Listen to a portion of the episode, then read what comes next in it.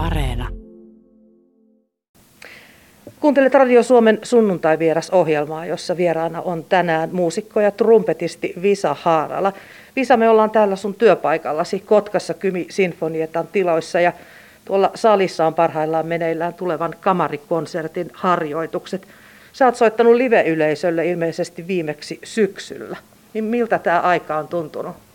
Onhan se aika yksinäistä sille, että se loppujen lopuksi tässä, kun ei pääse soittamaan oikeille ihmisille ja oikeiden ihmisten kanssa samalla tavalla, vaan se on enemmän sitten internetissä kaikenlaista, niin sitten siinä vaiheessa tajuu, että kuinka tärkeä osa se on omaa sieluelämää. Sitä ei ole aikaisemmin välttämättä ihan niin konkreettisesti tajunnutkaan.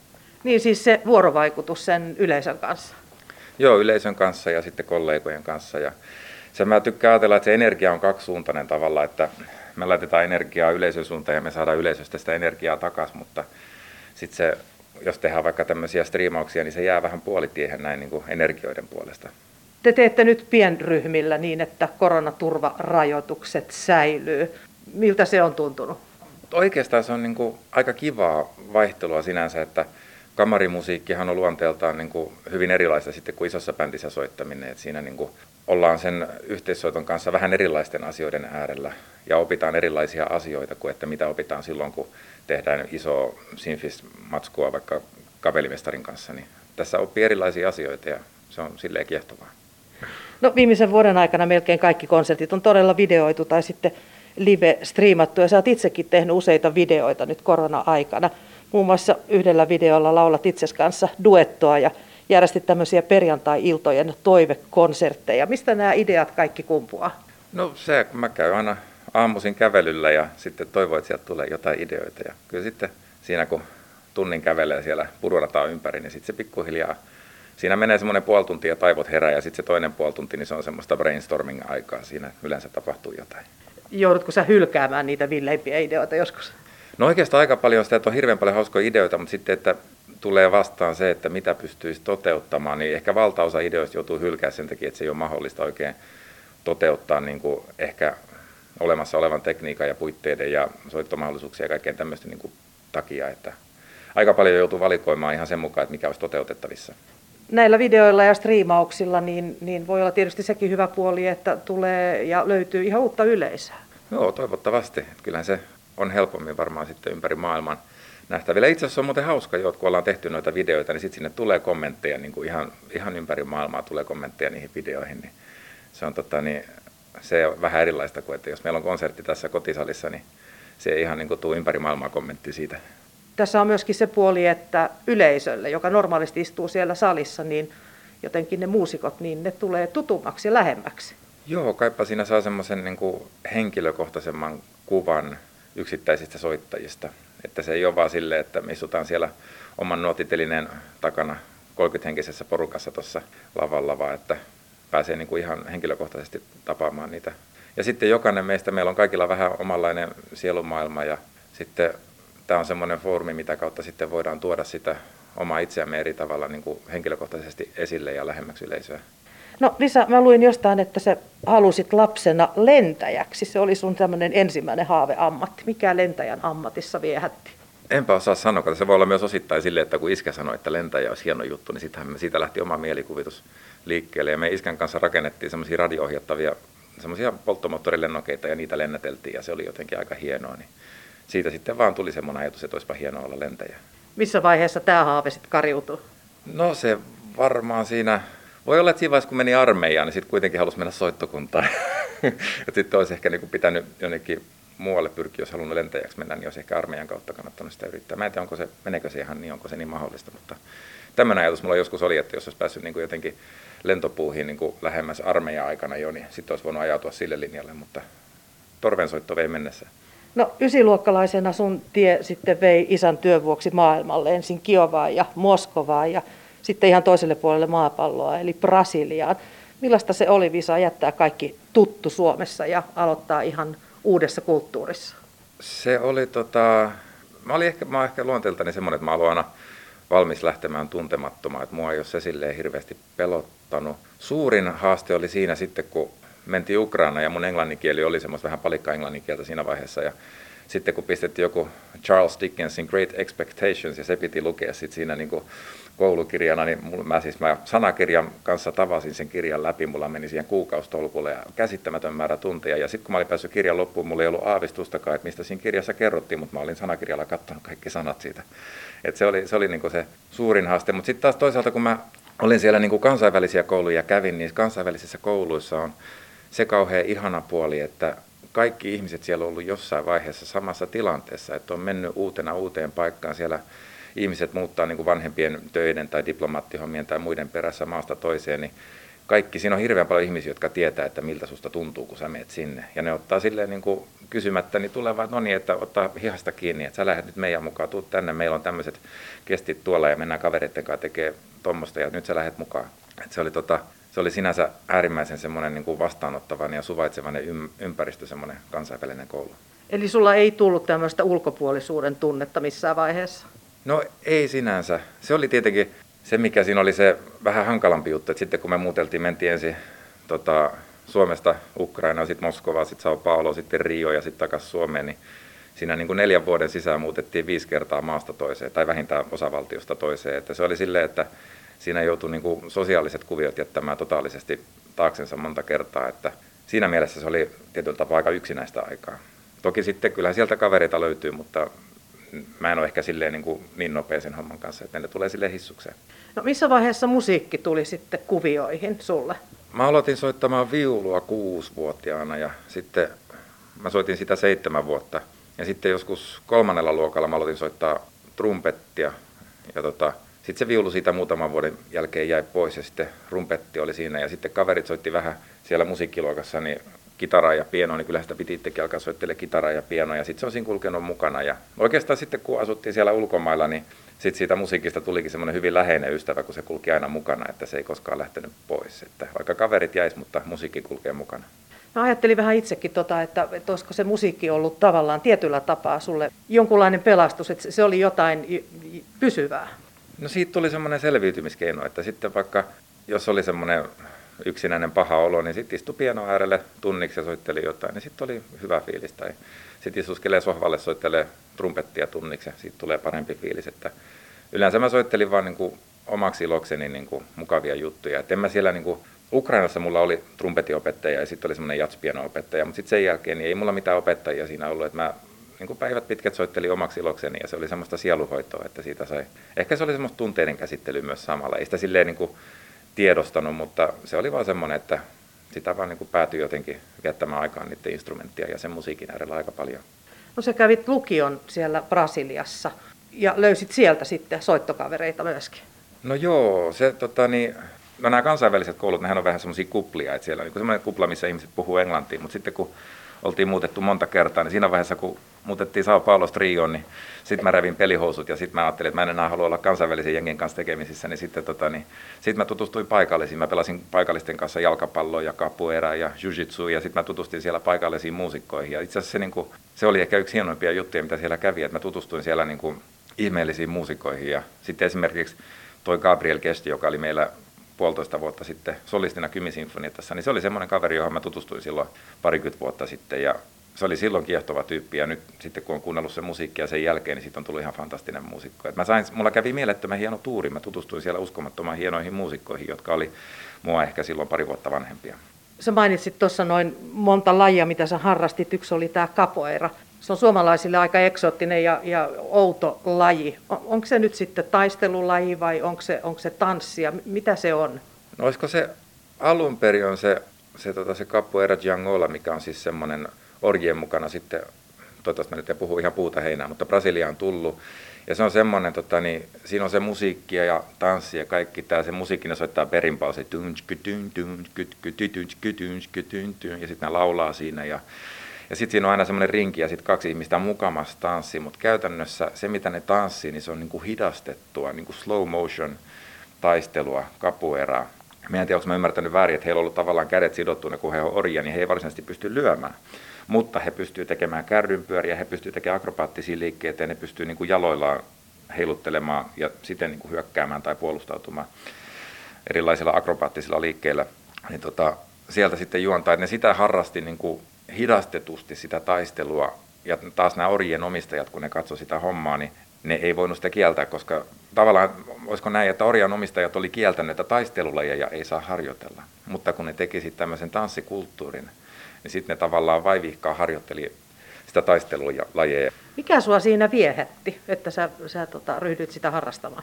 No se lähti silleen, mä olin kerran piitsille ja mä kattelin, että jotkut tyypit siinä teki, niin kuin, siinä oli kaksi semmoista paikallista kaveria, niin siinä teki sitä kapueraa ja kaiken maailman niin akrobaattisia juttuja. Ja sitten mä sitten, mä olin aika silleen tietyllä tapaa niin kuin, omalla tavalla ehkä ekstrovertti. Mä menin sitten vaan juttelemaan, että hei toi näyttää kivalta, että voitteko te opettaa mua. Ja sitten, sitten tota, niin, mutta mun englannin kieli oli, ei siis tota, portugalin kieli oli niin huono, että sitten siinä sattui olemaan siinä biitsillä joku toinen turisti, joka osasi sitten sekä englantia että portugalia, niin se, to, se toimi sitten niin kuin kääntäjänä. Ja tämä oli ehkä niin kuin kuukausien sisään siitä, kun mä muutin sinne, että mä en vielä osannut portugalin juuri ollenkaan. Mutta saatiin sovittu, että tavataan siellä ja siellä kello se ja se. Ja sitten mä tapas, tota, tutustuin sitä kautta sitten kahteen. Siellä oli Henni ja Becinho oli nämä mun opettajat. Ja kaksi kertaa viikossa, ei kun anteeksi, kolme kertaa viikossa, maanantai, keskiviikko, perjantai, niin sitten aina treenattiin, ne opetti mulle kapuerää siellä ja otti mut siihen vastaan, niin se oli ihan fantastinen juttu. Brasilialainen musiikki ja rytmit, niin ne on sulle edelleen tosi tärkeitä. Joo, mua oikeastaan kiinnosti hirveästi jatsmusiikki jo silloin niin kuin, niin kuin ihan 12, 13, 14-vuotiaana. Ja sitten silloin, kun mä asuttiin Ukrainassa ja Moskovassa, niin mä oikeastaan kuuntelin ja soittelin pelkästään jotain semmoista jatsia. Mä tykkäsin swing-aikakaudesta, just sitä niin 40-50-luvun luvun juttuja, niin se oli mulle semmoista, niin kuin, mikä oikeasti upposi tosi hyvin ja sitä mä tykkäsin kuunnella. Sitten kun mentiin Brasiliaan, niin tietyllä tapaa niin kuin musiikkiopettaja siellä, se koulun musiikkiopettaja, kun mä sanoin, että, niin kuin, että mä pystyn jatsiin vähän improvisoimaan jotain, mutta en mä niin kuin, tuota Brasiliaa, niin sitten se vaan sanoi, että no se on ihan sama juttu, mutta se on tasajakosta. Niin sitten se pikkuhiljaa upposi, että okei, ehkä se on näin. Ja sitten mä aloin kuuntelemaan sitä musiikkia tosi paljon ja ehkä se oli sitten toisaalta semmoista, niin kuin, oliko sitä sitten semmoisessa herkässä iässä, että siinä jotenkin tuli semmoinen hyvin väkevä semmoinen tunneyhteys siihen brasilialaiseen musiikkiin, jota mä kuuntelin siellä. Et se, siitä tuli semmoinen hyvin, siihen, siihen rakentui semmoinen hyvin henkilökohtainen yhteys siihen musiikkiin silloin. Joka jatkuu edelleen. No joo, joo. Se, tota, mä oikeastaan tässä nyt huomannut tota, viimeiset ehkä viisi vuotta ja näin, niin mä niin kuin enemmän ja enemmän musta tuntuu, että mä teen töitä sen eteen, että mä pystyisin pikkuhiljaa palaamaan juurilleni, eli siihen niin kuin, mä 18-vuotiaana jo tavallaan niin kuin hyvin voimakkaasti tiesin, että tämä on se, mitä mä haluan tehdä, mutta sitten olosuhteiden johdosta sitten päädyin tekemään muita asioita, mutta nyt musta tuntuu, että mä haluan tavallaan palata takaisin sinne, mikä multa jäi silloin tekemättä. Radio Suomen sunnuntai-vieraana on tänään Kymi-sinfoniatan trumpetisti Visa Haarala. Visa, lukion jälkeen sä sait sitten stipendin Bostoniin Berkeley College of Musicin opiskelemaan jatsia. Ja toi on siitä, siitä suomalaisittain mielenkiintoinenkin opintopaikka, että siellä on muun muassa Eero Koivistoinen ja Heikki Sarmanto opiskelleet. Sä et kuitenkaan ottanut sitten sitä paikkaa vastaan. Mitä tapahtui? No tota, mulla ehkä isäni on aina hirveästi tukenut musiikkiharrastusta ja näin, mutta sitten ehkä hän on maajussin poika ja tota, sitten opiskellut itse, lähtenyt Turun yliopistoon opiskelemaan ja luonnontieteitä ja näin. Ja se on niin kuin, hän on sitä rataa mennyt ja hän varmaan mulle halunnut kaikkea parasta, niin hän on aina sanonut, että musiikki on erittäin hyvä harrastus, mutta sitten hän on myös sanonut, että siitä ei saa koskaan tulla ammattia. Ja sitten mä ajattelin, että näin se varmaan on ja sitten tota, siis tämä stipendi tuli silleen, että me asuttiin silloin tota Riossa ja sitten Sao Paulossa oli semmoinen scholarship tour, missä nämä Berkeleyin tyypit meni. Ja sitten mä menin sinne soittelemaan ja ne tykkäsivät sitä hyvää meininkiä ja antoi mulle tosi ison stipendi, mutta sitten kuitenkin sitten iskän kanssa tuumattiin, että parempi mennä Suomeen niin kuin opiskelemaan matematiikkaa tai fysiikkaa tai tämmöistä. Ja sitten mä päädyin tuonne Otaniemeen opiskelemaan. Sä menit Otaniemeen ja susta piti tulla sitten insinööri sä sanot, että sä menet tuossa niin kuin isän valintojen mukaan. Tunsitko sä itse minkäänlaista paloa siihen? Öö, siis mun mielestä niin kuin fysiikka ja matematiikka ja ohjelmointi ja tämmöiset, mun mielestä ne on valtavan kauniita asioita. Niissä on hirveän paljon, tavallaan mitä syvemmälle niihin menee, niin sitä enemmän niissä on kauneutta. Et kyllä mä oon, niin kuin, mä oon aina kiehtonut ne asiat. Siis sinänsä, mutta ei siinä, ei siinä sitten loppujen lopuksi siinäkään käynyt kauhean hyvin, kun mä olin siellä Otaniemessä kerennyt olla kuukauden, niin sitten oli jossain Sitseillä tuli sitten, istuttiin siellä, oli bileet menossa ja sitten sinne tuli esiintymään Retuperän VPK ja mä kuuntelin niitä tyyppejä ja sitten mä mietin, että mun on pakko päästä tuohon bändiin. ja tota, sitten mä sitten lähdin sieltä sit sieltä pois ja lähdin sinne seuraamaan niitä retuperäläisiä. Ja sitten siellä ne iski mulle jonkun trumpetin käseen, että soitaisi jotain. Ne varmaan ajatteli, että tämä nyt on taas yksi näitä, jotka sanoi, että on joskus jotain soittanut. Mutta sitten kun mä sain siitä Arabaanista oikeasti soitettua jotain siitä etylikirjasta, niin sitten ne oli silleen, että okei, otetaan vaan tämä kaveri. Mutta se, se, oli semmoinen, se ei mennyt ihan putkeen se insinöörihommien opiskelu. Isäsi ei varmaan tiennyt tällaisesta tota, sudenkuopasta. Joo, eihän varmaan siitä ollut niinku mitenkään etukäteen tietoinen.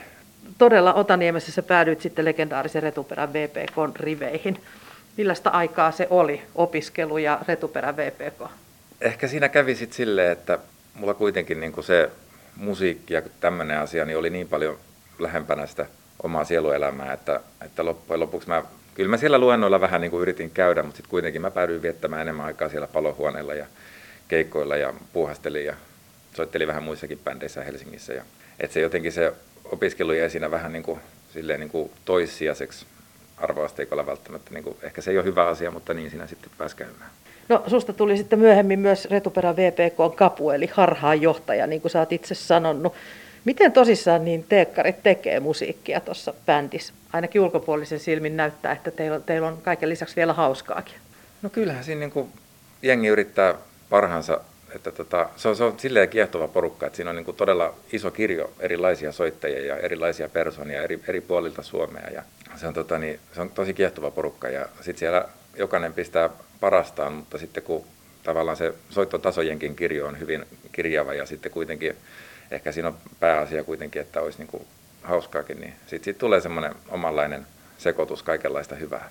Millainen veljeskunta siitä sitten muodostui silloin, kun sä olit mukana? No tota, mullahan kävi silleen, sit kun mä menin Otaniemen opiskelemaan, niin mulla oli tota, siskotasu Englannissa ja Ruotsissa ja vanhemmat oli Bostonissa. Et siinä se, sitten kun mä menin retuperään, ennen kuin mä menin sit siitä meni armeijaa puoli vuotta sen jälkeen, mutta sitten retuperästä, niin se, siitä tuli tavallaan niin kuin oma perhe. Ei mulla ollut silleen Suomessa oikein sillä hetkellä muuta perhettä, niin siitä tuli itselle semmoinen tietyllä tapaa perhe. Sitten sä kuitenkin päädyit hakemaan Sibelius Akatemiaan todella ja sitä kautta sitten sä päädyit RSOn trumpetin varaäänenjohtajaksi. Sä oot joskus sanonut, että aika RSOssa oli haastavaa, nimenomaan viitaten just tähän retuperähistoriaan. No ei ehkä niin päin haastavaa, vaan se oli silleen, että mulla siis, kun mä menin niin kuin akatemiaan ja radioon, niin mä olin edeltävät vuodet vaan niin soittanut itsekseni omaksi ilokseni niin kuin edeltävät ehkä viisi vuotta sille ilman opettajaa. Oli siinä sitten erilaisia porukoita, missä soitin mukana ja armeijan soittokuntakin ja näin, mutta mä olin soitellut niin kuin omaksi ilokseni päivät pitkät. Ja, mutta siinä oli tavallaan semmoinen hyvin vahva piirre, että mä joku päivä mä soittelin rumpettia niin kuin tuntitolkulla ja sitten joku toinen päivä mä otin torven kotellosta ja kokeilin, että no ei ole tänään trumpettipäivä ja pistin takas kotelloa. Että se oli tavallaan hyvin semmoista omaehtoista tekemistä ja se, siitä, tavallaan siinä ei ollut ikinä minkäänlaista pakkoa. Mutta tavallaan siinä oli vaivihkaa niin päässyt rakentumaan niin terve äänentuotanto, että tavallaan täysin olemattomalla kokemuksella sit. Et siinä vaiheessa, kun mä pääsin akatemiaan, niin mä oikeastaan osasin kaksi kappaletta klassista musiikkia, niin ne oli ne kaksi kappaletta, mitkä oli siinä pääsykokeessa vaadittiin. Ja sitten kun mä olin akatemiassa opiskellut pari kuukautta ja sain Radion sinfoniaorkesterin tota, trumpetin varaäänenjohtajan paikan, niin siinä kohtaa mä osasin neljä kappaletta klassista musiikkia. Eli mä osasin ne kaksi kappaletta, millä olin päässyt akatemiaan, ja sitten mä osasin ne kaksi kappaletta, millä mä pääsin Radion sinfoniaorkesteriin. Ja, ja siitä kohtaa niin kuin, tavallaan se mun klassisen musiikin tuntemus, koska mä olin kuunnellut siihen asti vain brasilialaista musiikkia ja swingia oikeastaan melkein. Ja, tota, mun tietämys klassisesta musiikista oli täysin olematon, ja sitten yhtäkkiä mä kuitenkin soitan Radion sinfoniaorkesterissa, ja se oli jotenkin se, se, oli se kontrasti oli niin kuin täysin absurdi, erittäin absurdi. Ja sitten tota, niin, sitten ihan vaikka niin kuin siellä niin kuin radiossakin monta, siis joo, tämä oli, tämä oli se, se oikeastaan tosi, tosi huvittavaa oli se, että niin kuin me vaikka radiossa soitetaan jotain, jotain kappaletta, joku tämmöinen ihan klassisen musiikin orkesterikirjallisuuden semmoinen ihan peruskauraa ja sitten me soitetaan sitä ja sitten mulla tulee monta kertaa semmoinen fiilis, että hei jätkät, ei näin mene. kun tota, kun mä, katso, siis, kun mä tunsin klassista musiikkia jopa niin vähän, että kun me soitettiin retuperässä aikaisemmin niitä retusoituja versioita, niin sitten tota, en mä ollut kato ymmärtänyt niitä kaikkia vitsejä sen takia, koska en mä tiennyt niitä alkuperäisiä biisejä. Ja sitten kun mä menen radioon, niin sitten mä sitten vasta tajuin, että aah, meillä oli tässä kohtaa vitsi. Millaista palautetta se sai? No ei siis, mä soitin lukemattomia kertoja sinne niin kuin vääriä ääniä, mutta musta tuli tosi taitava bluffaamaan silleen, että en mä sitten välttämättä hirveä, hirveästikään koskaan välttämättä jäänyt kiinni, mutta kyllä mä niin kuin lukemattomat kerrat soitin sinne ihan omia ääniä sen takia, että mulla oli mielikuva niin kuin todella vahvasti jotain muuta kuin mikä se alkuperäinen kappale on. Radio Suomen sunnuntai-vieraana on tänään Kymi-sinfoniatan trumpetisti Visa Haarala. Kymi-sinfoniatan riveissä tulee tänä vuonna sulla kymmenen vuotta täyteen. Millainen työrupeama se on muusikolle yhdessä samassa orkesterissa? Mun mielestä on ollut tosi hieno ympäristö kasvaa ja oppia. Tosi semmoinen, niin kuin, ehkä tämäkin on vähän, mä tykkään ajatella, että tämäkin on semmoinen niin kuin perhe. Että tota, niin, semmoinen olo, että täällä mut hyväksytään sellaisena kuin mä oon ja täällä on tosi kiva olla, tosi hyvä olla. Että tota, en mä sitä ole tolleen ajatellut, että, että minkälainen rupeama se kymmenen vuotta on, että en mä sitä silleen osannut ajatella, mutta jotenkin tästä on tullut semmoinen koti tästä bändistä. Ajattelin lähinnä sitä, että kun sulla on ollut tämmöisiä tiukkoja käänteitä niin sanotusti uran varrella, niin nyt tämä kymmenen vuotta, tuntuuko se pitkältä ajalta? Eipä oikeastaan. Tässä on niin kuin, ehkä konkreettisempaa on se, että nyt on lapset on tota 9 ja 5 vuotta, että ne tavallaan se, että elää tämmöistä lapsiperhe-elämää, niin se käsitys siitä, että mihin aika menee ja kuinka nopeasti aika menee ja kaikki tämä, niin ehkä se aika paljon menee sen niin kuin lapsien kanssa elämisen sanelemana eikä niinkään orkesterityön sanelemana. Sun vaimo on myöskin muusikko ja musiikin opettaja. Miten paljon teillä musisoidaan kotona? No me asutaan kerrostalossa. että tota, kyllähän mä niinku, lapset siellä räpyttelee pienoa ja kitaraa ja soittelee mitä vaan. Ja joskus harvakseltaan niinku vaimon kanssa myös niinku, siis erikseen joskus harjoitellaan pieniä määriä, mutta hyvin vähän loppujen lopuksi kotona niinku kehtaa alkaa trumpetilla mitään niinku asteikkoja harjoittelee montaa tuntia siinä, että sieltä tulee naapurit tulee seinistä ja lattiasta läpi hyvin pian. No orkesterimuusikon työn lisäksi teet paljon keikkaa myös eri kokoonpanojen kanssa ja silloin sä soitat jatsia ja just niitä brassirytmejä. Mitä nämä, nämä keikat merkitsee sulle? No ne semmoinen toinen osa semmoista sielunhoitoa ja ehkä sitä itseni toteuttamista. Mulla siis, mä tykkään semmoisia, niin kuin, onko tämä nyt pöhköä sanoa näin, mutta mä nautin, kun semmoisia bändejä tavallaan, niin kuin, missä mä otan rumpetin mukaan ja menen keikalle ja tavallaan biisit menee alusta loppuun riippumatta siitä, onko mä paikalla vai en. Sitten mä voin vaan niin kuin herkkutella niin paljon kuin sielu sietää ja sitten taas välillä olla soittamatta. Ja semmoiset, semmoiset bändit on mulle kaikkein parasta sieluhoitoa. Sitten mulla on se, ehkä se oma intohimo. Kaikki mun tämmöiset ehkä omat prokkikset, mitä mä oon rakennellut, niin ne, pyys, ne pyörii aika lailla sitten niin kuin brasilialaisen musiikin ympärillä. Että mä ehkä yritän tässä pikkuhiljaa niin kuin tämmöistä ruohonjuuritason työtä tehdä ja rakentaa erilaisia prokkiksia ja yrittää oppia jokaisesta prokkiksesta jotain ja pikkuhiljaa rakentaa, että saa rakentaa edelleen, edelleen niin kuin erilaisia kaikenlaisia asioita. Se on tämmöistä rakentelua rakentelun päälle. Ehkä mä tuossa joskus viisi vuotta sitten heräsin siihen, että, että hei, mulla on tämmöinen unelma, minkä mä oon unohtanut ja sitten sen jälkeen mä oon alkanut pikkuhiljaa rakentele kaikenlaista. Joensuussa kapellimestari uransa parhaillaan luova Eero Lehtimäki on erässä haastattelussa kertonut, että hän pitää sinua esikuvanaan. Miltä se tuntuu? No onhan se aika hassua. tai siis, että sama aika oltiin, oltiin sieltä retuperässä. Et silloin justiinsa, kun hän tuli retuperään, niin mä olin siinä kipparina. Että, mutta hän sanoi, että hän on niin kuin hyvä vai huono esikuva. Ei vaan siis. Se oli, se oli muuten mahtavaa, kun Eero tuli bändiin, niin kyllä sit niin kuin ihan sama niin kuin alta yksikö huomasi, että tällä kaverilla on niin kuin ihan fantastiset korvat, että kun tehtiin mitä vaan, niin sille pystyi niin kuin heittämään mitä vaan palloin, niin saman tien niin kuin vietettiin siellä aikaa kuitenkin ja siinä oli soittimetkin, niin Eerolle pystyi laittamaan ihan mitä vaan ja se, niin kuin, se oli koko aika mukana ihan kaikessa. Että se oli tota, ihan semmoinen niin mielettömän ihana, no nyt kuulostaa pahalta, mutta mielettömän ihana poikkeus siinä porukassa. että se oli, se oli kyllä hurja musikaalinen kaveri. No Eero Lehtimäki siteeraa sua seuraavasti. Pärjätäkseen pitää olla oikeassa paikassa oikeaan aikaan, mutta töitä tekemällä oikeita paikkoja ja hetkiä on tarjolla enemmän. Todennäköisyyksiin voi siinä mielessä vaikuttaa. Onko tämä tiivistettynä Visa Haaralan elämän ohje? No musta tuntuu, en tiedä kehtaako sanoa, mutta että Eero muisti sen niin kuin pikkusen muunneltuna. Kun se taas, mitä mä tykkään ajatella tavallaan, niin kuin, että, että tota, niin, usein, usein sanotaan vaikka, että, että joku menestyi sen takia, kun se oli oikeassa paikassa oikeaan aikaan.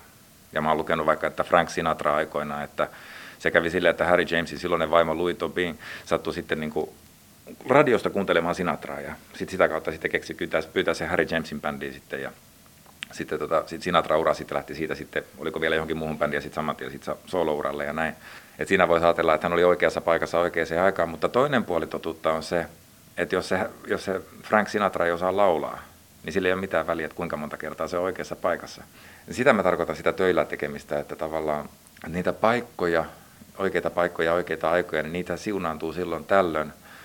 Mutta jos yrittää itse tehdä töitä ja olla niin kuin mahdollisimman hyvässä kunnossa muusikkona, niin sitten ne asiat johtaa seuraavaan ja seuraavaan ja seuraavaan asiaan. Sitä mä tarkoitin niin kuin sillä työn tekemisellä, että, että, tota, että jos tavallaan se oma tekeminen on jotenkin vähän retuperällä, että oli vähän ehkä hassu termi tähän, mutta, mutta tota, niin, jos se oma tekeminen on levällään, niin loppujen lopuksi sille ei oikein niin väliä, että kuinka monta kertaa oikeassa paikassa ja oikeaan aikaan.